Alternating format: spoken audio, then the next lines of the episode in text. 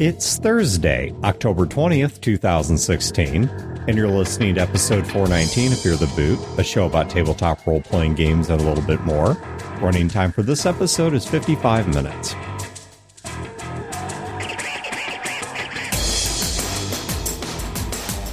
Welcome to Fear the Boot. My name is Dan. My name is John. My name's Chad. I'm Aisha. Alrighty. There you go for the boring intro. Yeah. The funny one can be heard only by our Patreon. Yes, members. And we do thank our Patreon backers because not only are you helping us cover our server leasing, but also you are what is covering Aisha's presence as it, well, not on the show, but as a show editor. And today she is joining us as a host, so I'm very pleased to have her here. And a big thanks to those of you that are backing us out there. If you're interested in joining that or in seeing the rewards or even just, I don't know, whatever, looking at a When am I going to see some damn new chairs? Actually, I can give you a date on that now. Oh, my God. Yeah. Is it 2076? Sure. Why not? It's part of Obama's Mars plan he just announced today. Yeah, Buzz Aldrin's running around, get your ass to some better chairs. So thanks, Obama. So anyway, patreon.com/feartheboot, all one word.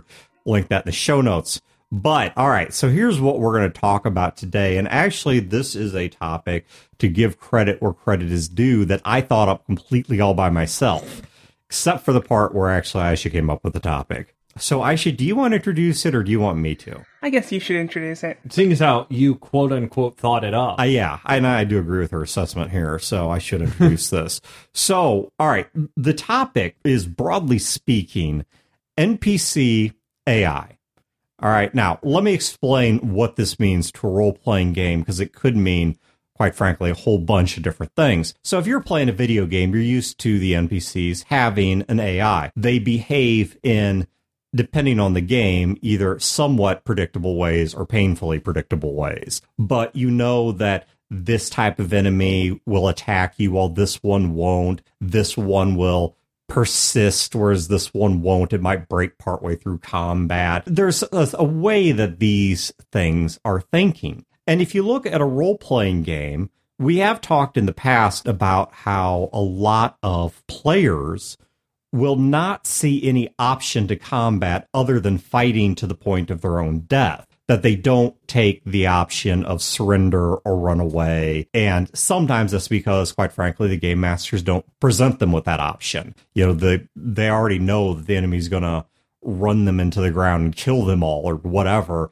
And so the game master really hasn't given them that out or has communicated that out is on the table. And I'll link to that episode in the show notes if you want to hear it. But in this episode, we want to tackle it from the opposite side, which is the game master creating parameters for the behavior of the NPCs. All right, so beyond just their personality, like right. Goblins. If you beat up a bunch of goblins, they run away. This is beyond that. It could be something that simple, and perhaps the way that enemy AI is most readily recognized in role-playing games is multiple editions of D&D had enemy morale. Mm-hmm. That once you hit certain trigger points where enough of them were killed or they had lost enough total hit dice, that they would have to make morale checks or flee. Second editions was perfect because it was part of second edition.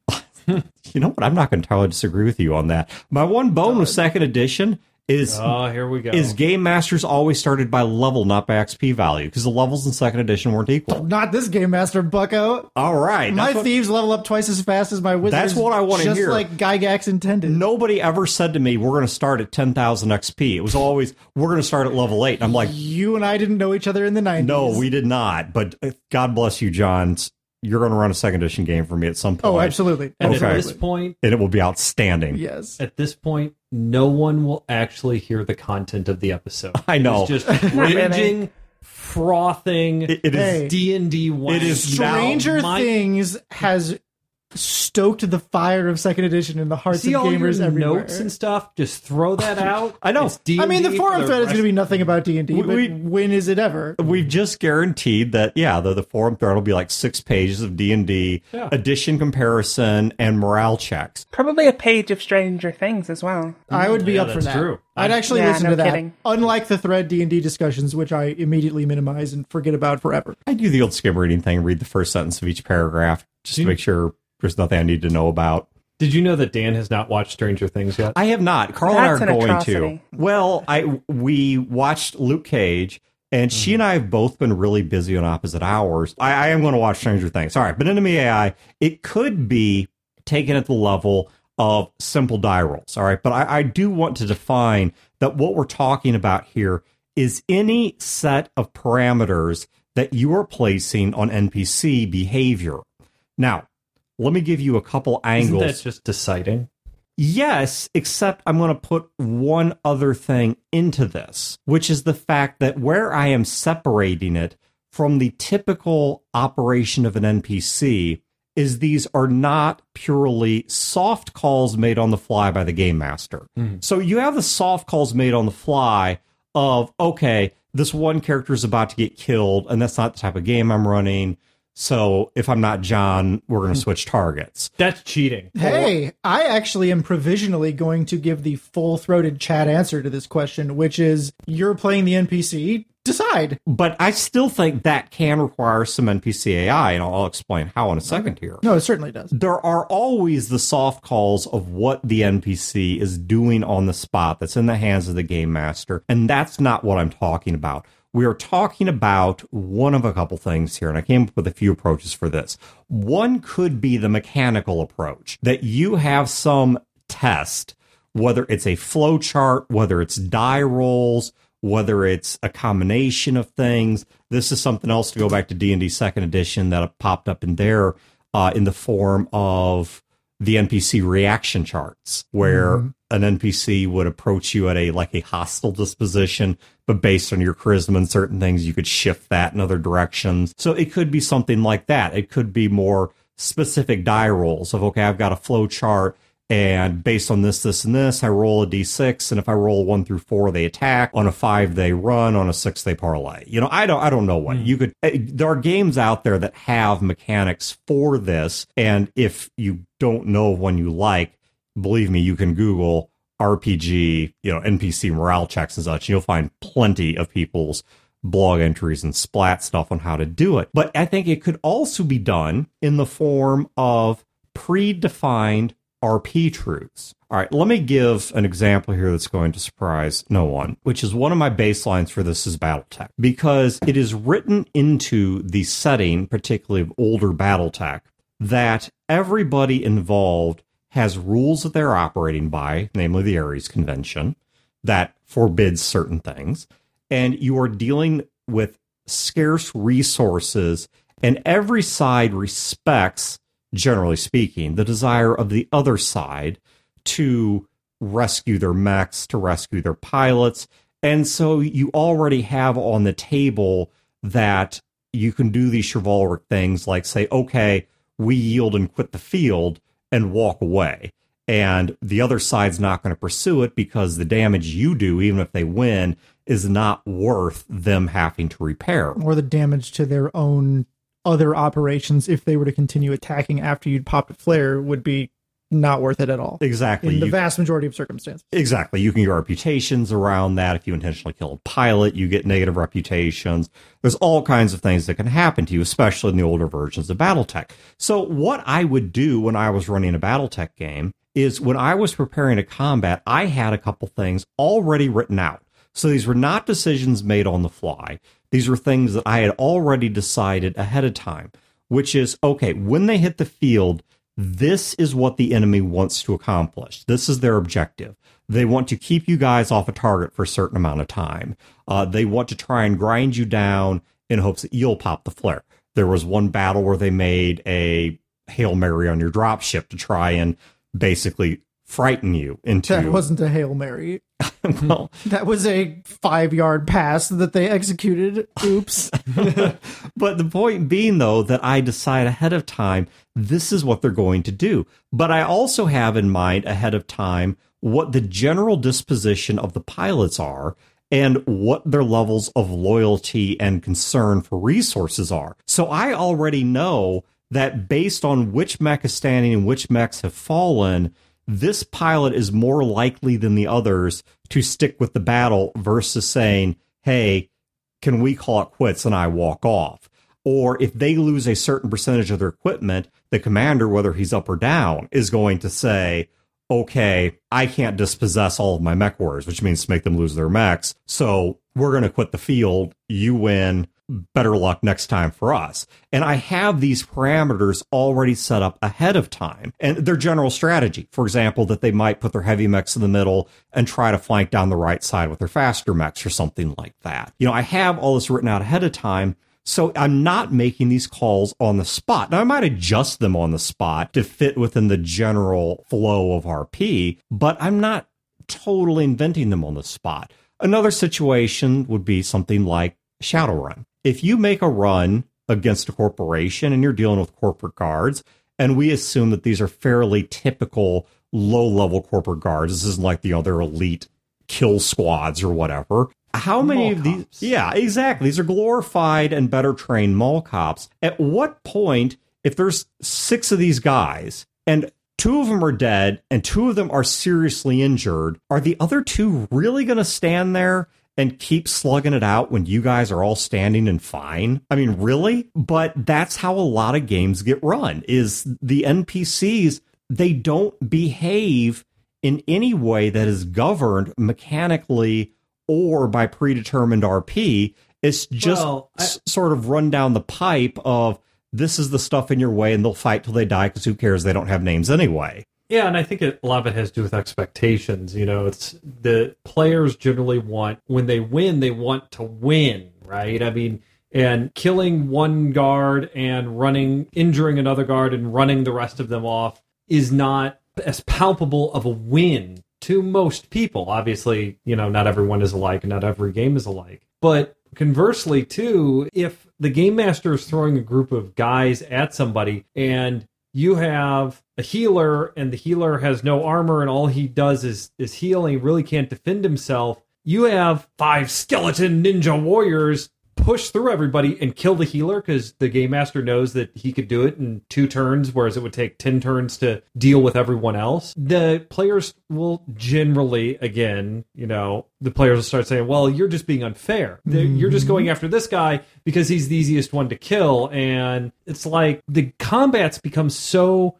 mechanical. The logic behind them, I think, unconsciously becomes mechanical. People start making decisions not based on soft concepts like role-playing and story and what's the motivation of these NPCs, what's the motivation of the character, what would be right in the situation. That part of their brain is already crunching numbers, dice roll, the algebraic formulas of to hit and hit points and damage and stuff. And to stop and then consider more of the art behind it is I think, a pretty severe shift for a lot of people. And I think that that's why you see a lot of people just go for that, you know, mechanical approach of, well, I'm going to be as efficient as we can, and here's the guys, and we're going to wipe out all the guys, or you guys are going to lose, and you're going to run away, or very TPK, or TPK, or whatever, depending on the group. And yeah, exactly. And in many cases, the measure of a well-balanced combat is one that stresses the party's resources without wiping them out. Right. Which is totally accurate to how all combat through human history has... Oh, yeah. Totally. Yeah. And it takes 7 carefully coordinated rounds, and if the opponents actually come close to killing you, then God, the game master, starts rolling ones and saying, oh, guys, no, it missed. Right. Yeah, right. Exactly. And this is something that I like within the Total War series, that I realize they're applying it to mass psychology on the battlefield scale, but I think it still does apply to the small scale of human psychology, which is if you play... People will run away before they die. Yes, exactly. If you play the Total War games, it is very possible to win a battle with very minimal casualties to either side, because you can spook one side to the point that they are now sufficiently afraid or sufficiently convinced they're going to lose that they will quit the field, even if, in truth, if they had just put themselves through the meat grinder, they might have won. Right. But that's not how human psychology works. And it does seem like fear is infectious. Yes. Too. And you're winning the battle, but you see the group to your right crumble and run away. You're seeing your friends die. You're seeing them get run down. You're seeing them drop their weapons and shields and run away screaming in horror. Well, that's affecting you. Right. And that's, if I was to work out some kind of a chart by which I was to do this sort of thing, certainly part of that chart, and I'd want it to be a quick chart, but the way I kind of viewed this, if I was to do this, so maybe I will.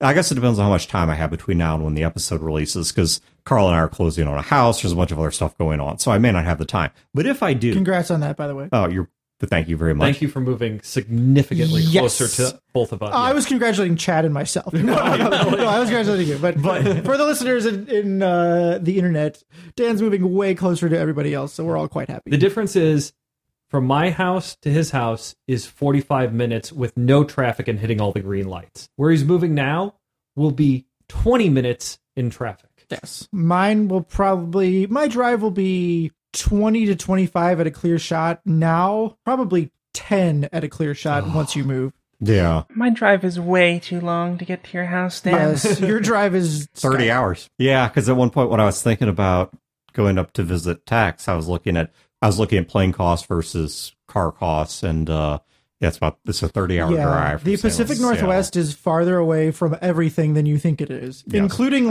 other things that are out west. But yeah, it's funny that you should mention games like Total War, Dan, because the system I developed, and I don't know, calling it a system might be a little bit pretentious. It's like a piece of paper. You're on Fear the Boot now. Please be as pretentious as you possibly can. That's kind of our thing. The refined system that I painstakingly developed over 14 years of role-playing experience. Mm-hmm. Excellent. Is it award-winning? You could say it is. It is multiple award-winning. And it's on paper, written with a pen, just like all of Da Vinci's diagrams were. That's right. And we point out. Is it a copper bestseller on Drive-Thru RPG? You can say it is. I do. No, but I engraved it on the copper plate. Oh, that's excellent. Anyway, so this was inspired when I was GMing a lot of Shadowrun, and at the same time, I was playing a lot of ARMA, which is military simulator, and I was playing a lot of XCOM. And excellent. There is a game with morale saves all day. So the reason I did this, because I was tired of my enemies just not really giving a shit, even the ones that were high on drugs. So it's really about two things. It's about enemy unit tactics, and it's about enemy panic. And the bulk of it is in panic. The important part about this is when to apply it. So when Grognak, the giant troll, literally squashes someone's head like a melon, that's a fair cop at a panic check. Yeah, you can definitely trigger it when one terrible thing happens. Yeah, and that's kind of what I was thinking. If I was to put a system together, and the one that I'm imagining is already like any gold winning, it just hasn't happened yet, but it's going to happen. The Smithsonian has already asked for a copy of it. They have the pedestal waiting. Yes. And so our voter campaign on the Ennies is already firing up. Yes. I called a server farm in Vietnam. Exactly. and Tex got the Microsoft ones in the Philippines or wherever it is, and whatever they were accusing us of. Anyway, the point being that the one that I had was similar in that regard, in that I wanted there to be, before you got to the what is the save, or is the save even necessary, I wanted to have something to evaluate the situation. So, for example, I mean, we're not even going to make this check unless something's happened. Have you presented an overwhelming force? Have you scared them? Did somebody important just very suddenly die? Did someone near them just very spectacularly die? Is there something you're doing that would be intimidating to them? And I realize you don't want to get too far down into the weeds on this, because, I mean, unless that's really what the game's about, then you really don't want something. I mean, the flowchart I'm imagining is going to have like just a handful of axes, and then roll this die at this target to see what happens. I don't want something where it's like this huge what they call DFD, a data flow diagram. Yeah, you don't want that. Yeah, if you don't work technology, you've never seen one. A DFD, it's basically circles and boxes and all this stuff, and there are hundreds of them, and there are thousands of connecting arrows, and it's a big mess, and you don't want that. You want something that you can look at, glance at, and be ready to roll on in 15, 20 seconds. But nonetheless, it gives you some way of determining what's going to happen. And Aisha, my system, when I put this together, if I can just get the Smithsonian off my jock long enough to finish it, then one of the things I want to have in there, just like you're describing, is there are certain things that trigger it even being used, that there are things that kick it off, and then factors that exacerbate it. That if we assume that people came onto the field, looked at each other, and understanding that at least decided to initiate combat, then I have to presuppose they at least think either they're going to win or they have something worth dying for. And I mean, Shadowrun is a setting where, depending on how you interpret it, it can be more or less dark, but it's always some degree of dark. I mean, people die in the streets every day. You're usually fighting gangers or corporate security. It's not just going to happen just because someone fell over with a plug in their chest. So, like, for instance, the list I have here on this, you know, crumbled up piece of paper is taking severe losses, messy deaths, brutal weapons, flamethrowers, or primal fears. That last one came in handy.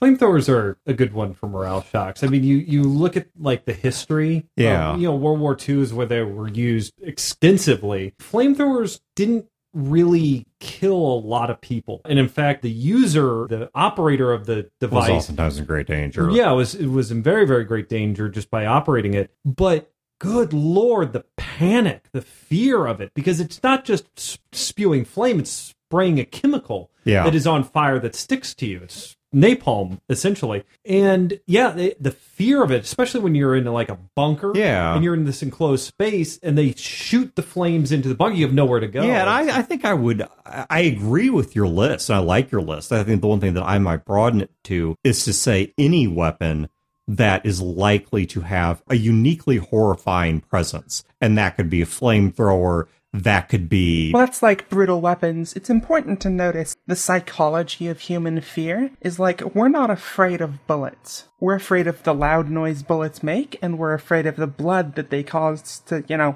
spew out of people. But we're not really like... our deep reptile hindbrain can't really conceive of a bullet. Fire, though? Yeah. It knows what fire is. Yeah, that's and a good point. It is not happy. It's like, no one is afraid of heights.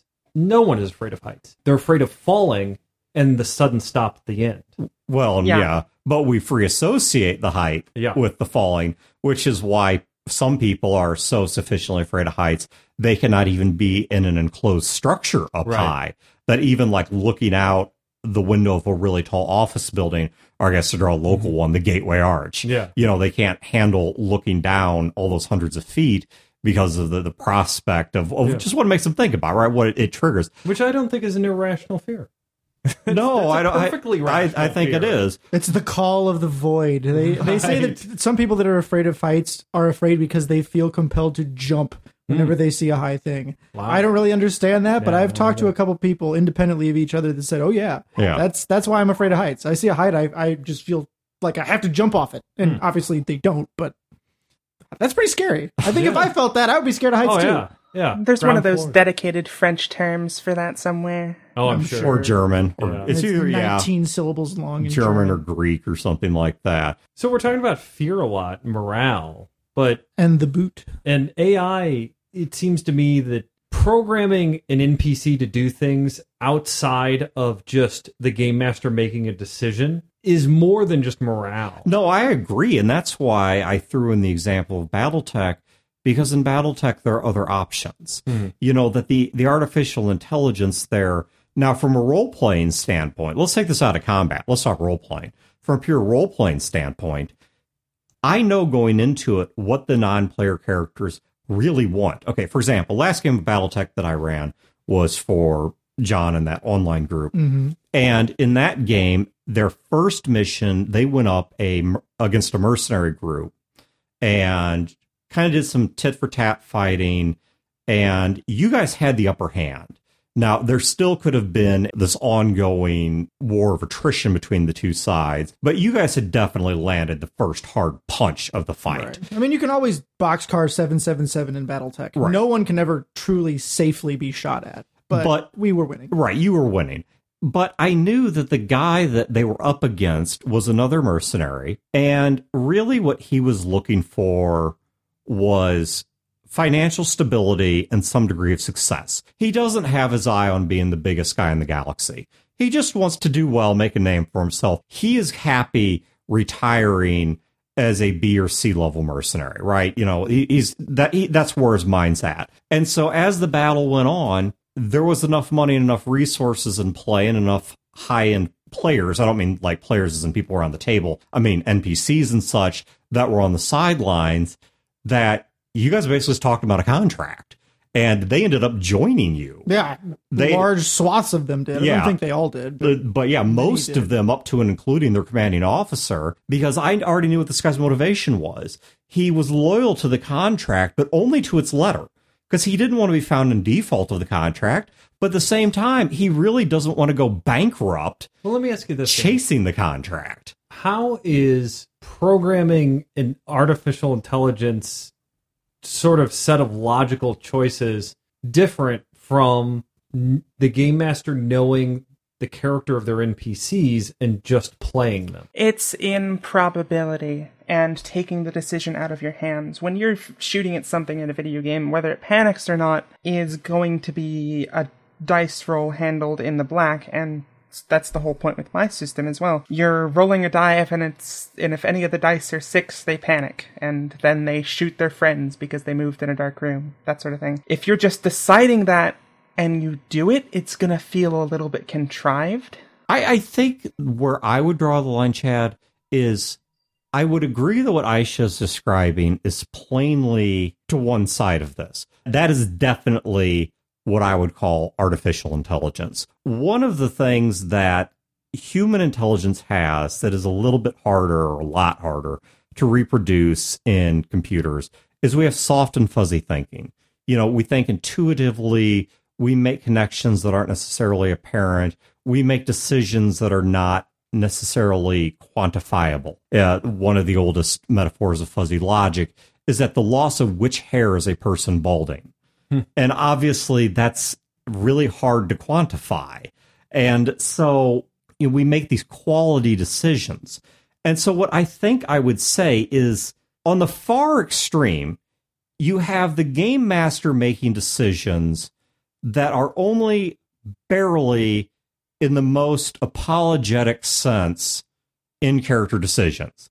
That, yeah, the character could conceivably be seen to do this, but mostly you're just doing what you feel is best for the happiness of the players, best for balance of the encounter, whatever. You know, you're kind of engineering an end versus allowing that character, which may have been determined, including its goals, their flight parameters, their fight parameters, whatever, even if they're in soft terms. You know, even if it's not in, well, the loss of this point of armor, they flee.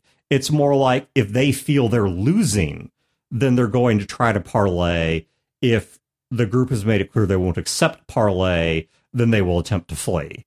You know, so it might be something more like that. But there's this kind of gray area in the middle where, yes, the game master is still making decisions, but the game master is making decisions based on parameters that were designed prior to the moment of execution. So I get what you're saying, and I'll agree, you could nitpick this to hell. Yeah, it's also a thing of, like, you want an encounter that stresses the players, but if they feel like every encounter is only going to stress them, it's not an issue. Yeah, and introducing a level of, like, visible random chance where you roll and you say, well, that guy just panicked, you roll again, that guy didn't, and then he shot you in the face. It's a way of taking the decision actively out of the game master's hands makes for a slightly more satisfying fight because you know it wasn't handed to you on a silver platter. Let me give you an example. The movie Deadpool. Mm-hmm. Very minor, very, very minor spoiler here. Okay, so very minor spoiler. There is a point in Deadpool where he is fighting a bunch of nameless goons. And when he gets to one guy, the guy, like, I don't remember the scene exactly, but he's wearing like a ski mask or something like that. And he like takes off, he's like, dude, I know you. Yeah, it's at the end. Yeah, it's at the end, and they don't fight each other, right? Right. It's, and I've seen this in a couple films now where one of the bad guys runs into the good guy. It's like, I know you. I like you. Yeah. Your reputation precedes you.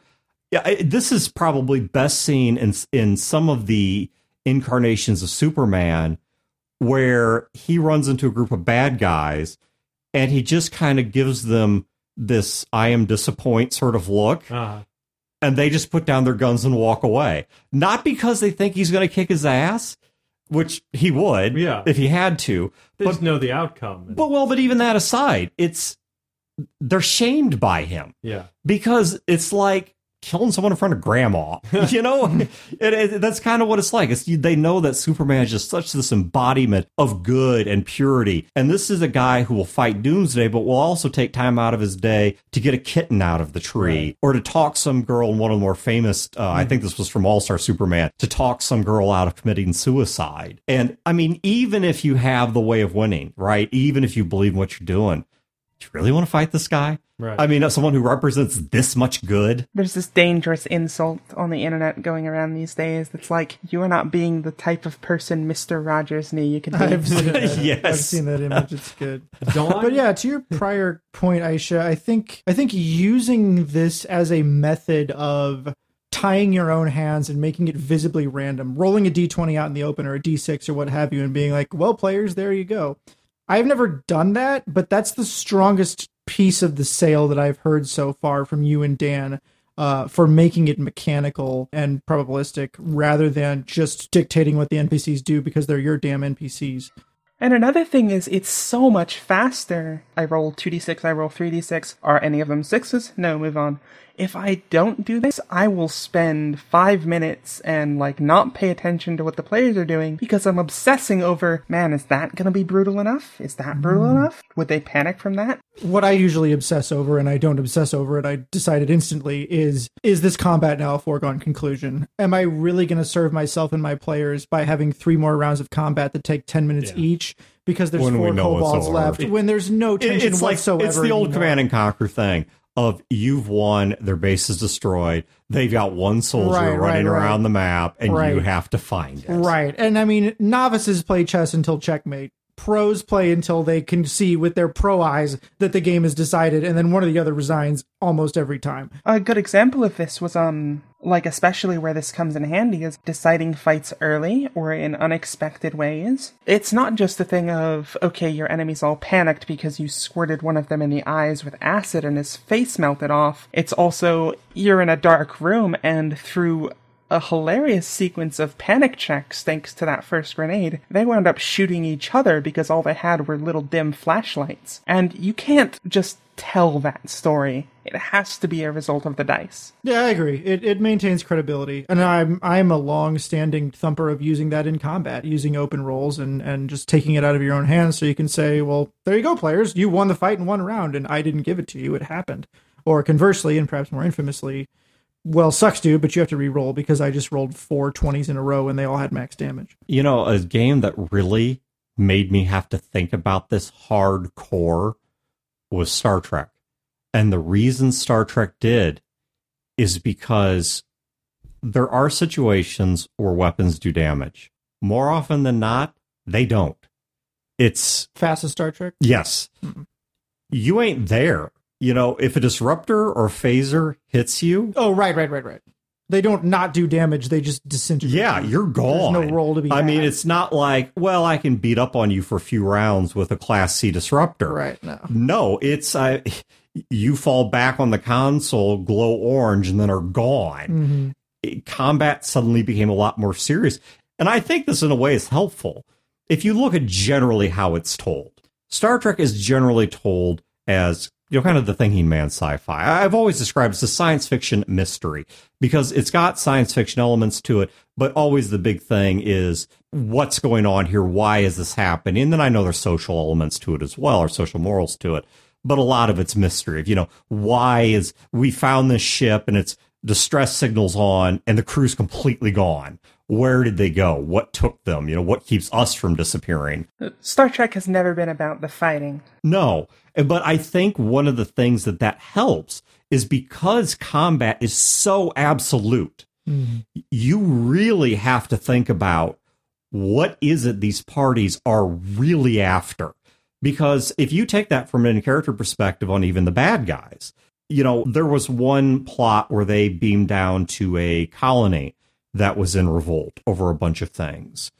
And when a starship shows up and they've got officers with phasers and security guards with phasers, and the colonists did have some weapons they had stolen as well, some black markets. But these are all, I mean, touch of death weapons. And I really had to think through when the captain of the ship walks forward and says, let's talk this out. I mean, you've got to be pretty insane or pretty driven to not at least consider that option if you're on the colonist side, you know, if you're on the negotiating side. The one encounter that... What if you have your program AI thing and you roll it up? Well, I mean, let's look at the real world. Everyone starts pulling triggers. People are willing to die. For sometimes, I mean, people are willing to die sometimes for really stupid reasons, or take lethal threat, you know, or to put themselves in the danger of death for sometimes really noble, sometimes really intelligent, and other times really ignoble and really stupid reasons. And another thing this can tie back into, which is something that we discussed a few episodes back, is accidental discharge. It's like a tire blowing out. It doesn't happen, like, for a reason, except that someone is nervous. But people touching their triggers, painfully common. Real example from history. To this day, they don't know if the first shot of the Revolutionary War was intentional or not. Yeah. There is some evidence it wasn't, that actually both the British and the Americans, neither side wanted the war. And it may have been an accidental shot. It doesn't have to hit anyone. It can just be a shot noise, and then everyone tenses up. And everyone thinks that the other side just fired a shot. And then everybody dies. You can have entire skirmishes that are ultimately disavowed. That happens all the time historically. Not only one shot, but a battle along a boundary or whatever that both governments turn around and either say, that never happened, or that happened, but neither of us intended it as an act of hostilities. It was a mistake by field commanders, so we're just going to pretend that it didn't exist. That has happened historically countless times. Our bad. Mm-hmm. So on the whole NPC AI thing, my take on it is, as a game master, you know, the players play their characters. Their characters have motivations. Sure. Their characters have that. There might be a morale check or will save tucked somewhere in some rule system for that. That's fine. But for the most part, they have control of their characters, and they play their characters based on their motivation, their background, their history, what's going on in the moment, and also what they want to see out of their character, what they want their character to do that may not fully gel with the in-characterness of it. They're creating story. They're creating story for their character. But they're blending all of these things together. And I find it the same thing is true for a game master. A game master should understand the NPCs and their motivations and their histories and their background, and it is a character that they are playing. But they also have this greater story that they're telling as well, and the story beyond A happens, then B happens, and C happens, the end, everyone lives happily ever after. It's also about setting a mood and a tone, exploring a theme, and getting good scenes out and building that tension or that mystery or that sort of scene. And I think that as a game master, I want my foot on that gas. I want to be able to control it and back it off. That does not mean that I want the NPCs to do a full court press every time until they are chewed up by the players, right? Or that I want to kill their characters. But I want to be able to control that scene, and part of that is me being able to say, okay, the NPCs run away, or they do this, or they say this, or this triggers, or they're going for this objective, or whatever, instead of just... Because when I play role-playing games that have combat and systems and crunch and all that sort of stuff, I really don't like shin-kicking. I really don't like an NPC going up to a PC, and then they just kick each other's shins as they whittle down each other's hit points until one runs. Yeah, that's the most boring thing in the world. Right, it's just awful. But you can have systems like that, and you can play those kind of games and make them really interesting. You can make them really interesting by having all of this history and understanding of characters and setting the mood and the tone and all that sort of stuff. And while I get it that, you know, a random die roll makes for an interesting and unexpected thing, and the unexpected makes for a good story, that part of it I want to control, because I want to control the scene, but also I'm playing the character.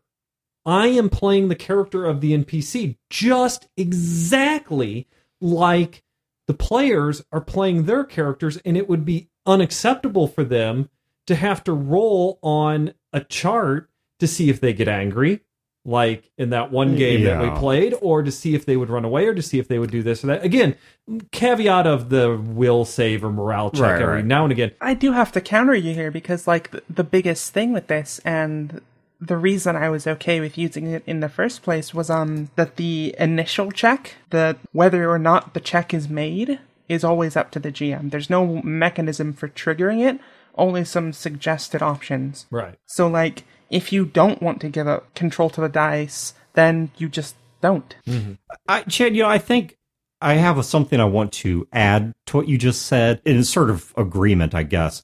But before I get to that, one of the comments I want to go back to is something that I have held as long as we have done this show, which is dice are the nth player. That however many people you have at the table, dice represent the one element that nobody controls.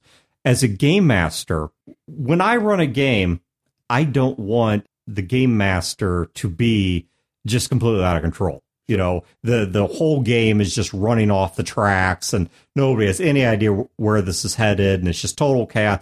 Okay, some people really like that. That's not my style. But I do like the idea that the dice as that nth player represent something about even my own NPCs that I can't predict and can't control. Right. That things are going to happen that I did not see coming. Now, the other thing, now I don't think you're wrong, right? I think these I don't either. I know, but these I don't either. But these are simply, you know, styles, tools, choices, right? But the one thing that I think I would add to something you just said is you talked about the same way that the player plays a character. Mm-hmm. I, as the game master, want to play the NPCs. I think the one thing that I would add to that is, if you're going to go that route, there is one obvious question it raises that I'm going to offer a bit of advice to answer, which is, when you are dealing with that many NPCs, do you really have a name and a personality for every goon in every gang, blah, blah, blah? Now, obviously, the major ones do, but what I was going to recommend is, if your game has that, or the players unexpectedly jump a group you didn't even expect them to fight, that I think you can give a group personality. You can give them a gestalt. Mm-hmm. You can look at that group and say, well, I don't know individually what's motivating them, but I know as a group, this is what they want. This is how hard they'll fight. This is how cowardly they are. This is how much they believe in their cause. These are the types of strategies they're going to use, you know, exactly how they're going to go about this whole thing in terms of the details of how they're going to execute it and what their breaking points are and whatever. These are things that I may not understand about the individuals, but I understand about the group as a whole.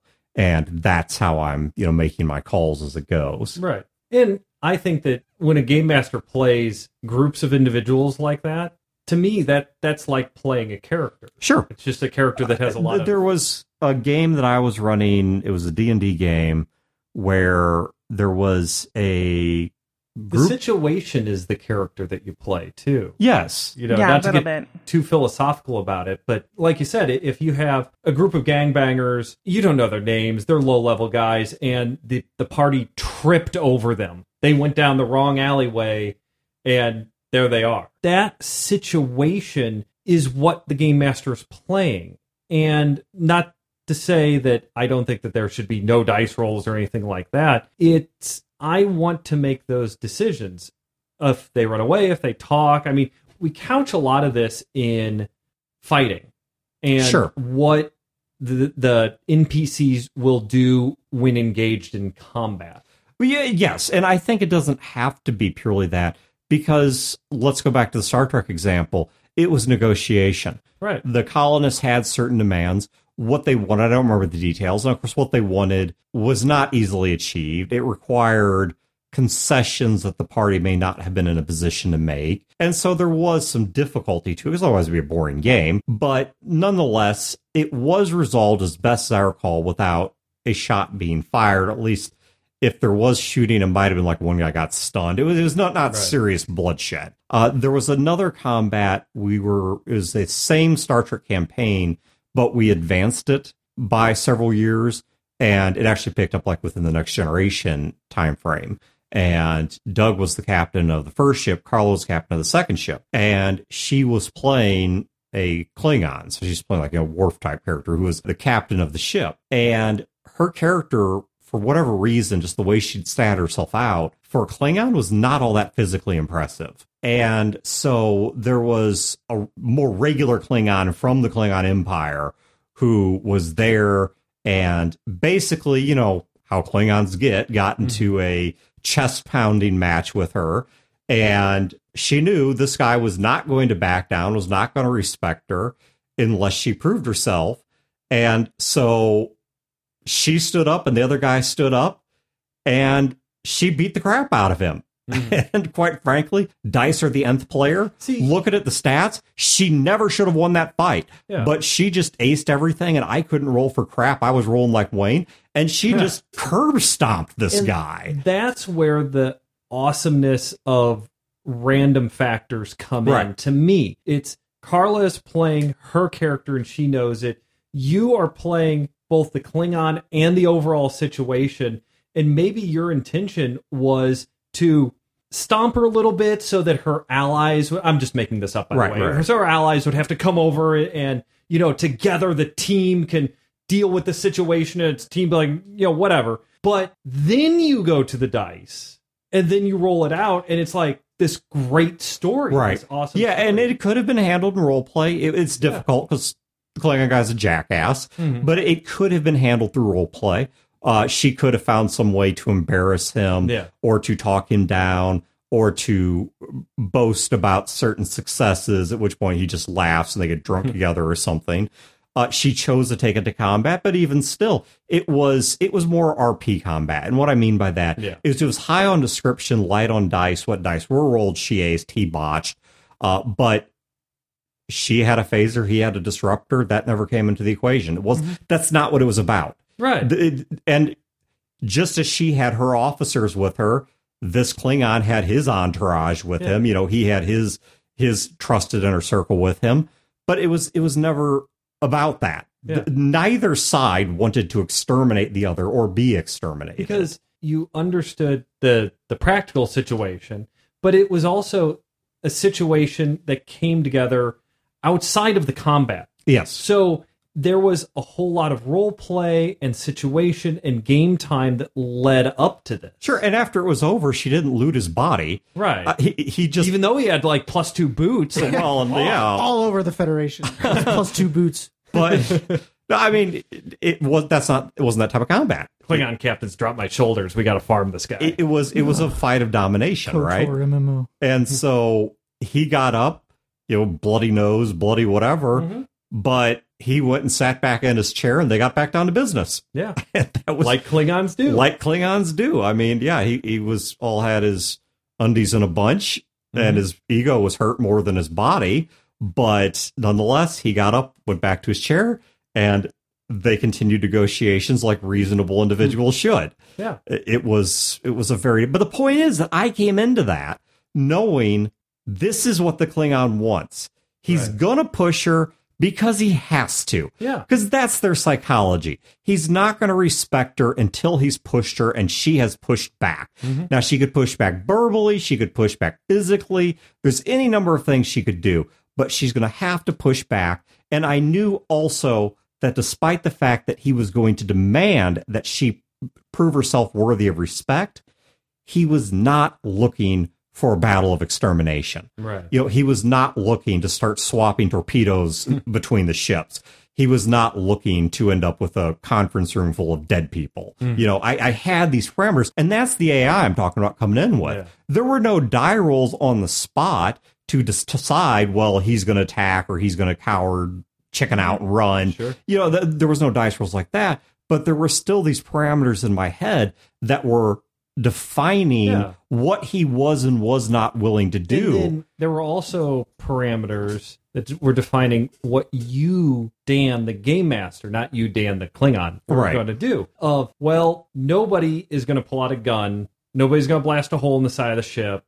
Nobody's going to die here. This is a chest-thumping competition. Yes. It is happening because of these reasons that led up to it in the story. This reminds me a lot of something else that I've said before as a GM. I don't think I've ever said it here, but to go maximum Fear the Boot pretentiousness. Excellent. Every game is a work of art, and an artist must use the right tool for the right job. I don't know how I could be more pretentious than that. And that tool is Thaco. Dan smiled. No, yes, that tool is anything found in second edition. That tool is Benbar's lift gates. Yes. That tool is a halfling fighter who doesn't get to roll exceptional strength because he's a halfling. And that tool is watching all of your compatriots cap out at a level shy. Yes, that tool is laughing at them from the commanding heights of being a half-elf bard. I freaking hated that because... I love it. It's like, no. What I mean I hated was... It's like, well, I'm going to play the elf, which was not a zero-sum game. Humans have no benefits in second edition, right? All the other races had bonuses. Except that they can be any level of any class. Bingo. Until every GM in the world waives those rules. But no GM enforced it. Yeah, exactly. Dude, you're once bitten, twice shy. I know. You've never run the glory of 2E. I many times bitten. Oh, okay. Well, whatever. Dude, I am like full cannibal beast, center of the Walking Dead, sort of bitten shy, because I never once got to a level where it's like, okay, elf who's had all these bonuses throughout the whole game, you don't advance anymore. Dan does. And I have never actually gotten that high because I don't ever run high level games. Yeah. But it's always part of the rules. It's always part of the rules that the cap exists. John, I appreciate that. You got it. Because they were a written balancer that nobody used. Yes. Or at least nobody I gamed with. I am all about Zeb Cook in his rant about how if there was no cap, humans would be a slave race at best because all the other races are better and they live for 9 times as long. And that's why his robots got put into a death march outside of his office. What? You were there for this story. I don't remember who you were talking to. It was somebody who worked at the old D&D. Was talking about taking Zeb Cook. He apparently had all these robots in his office. I remember that. And when we have to get Zeb Cook on the show. When he was gone, they would prank him. And how they would prank him is he apparently had a lot of these robots. Like it wasn't like 5, it was like dozens. And they would like put them in like conga lines going like out of his office and down the hall and into the bathroom. And I have mutual Facebook friends with Zeb Cook. Yeah. So the wheels are turning. Zeb Cook emailed me, and then wouldn't get back. Did he seriously? Yes, and then I think it was Zeb Cook. Somebody did. I don't remember. Somebody who's above me. Zeb Cook saying that he was a Nigerian prince? Yes. It was Zeb Cook saying that he has a fortune in D&D money, but he just needs a few $100s to grease the wheels. Yeah. Yes. Gladly, Zeb Cook. You can have all the Electrum pieces left over from second edition when they were all destroyed. All right. So, once again, a big thanks to all of you guys that are backing us on the Patreon, helping us get these mythical chairs. These chairs are like unicorns. Yes, well, that's going to be part of the new house. So, okay. These chairs are not getting moved to the new house. Neither is this desk. Yeah, I cannot wait till. Can we do like an office space thing on the chairs? Like take them out to a field and beat them to death. Yeah, we could take them out to a golf course. Oh yeah, we could take them out to Reinsfelder or whatever it's called, the shooting range. The sinkhole. Yeah, and just shoot them up. There's a little too much metal on these things. No, dude, an AK would punch right through those. I'm sure it would, but so I'll stick to the bats. John, look. The purpose of guns is to use them irresponsibly. No.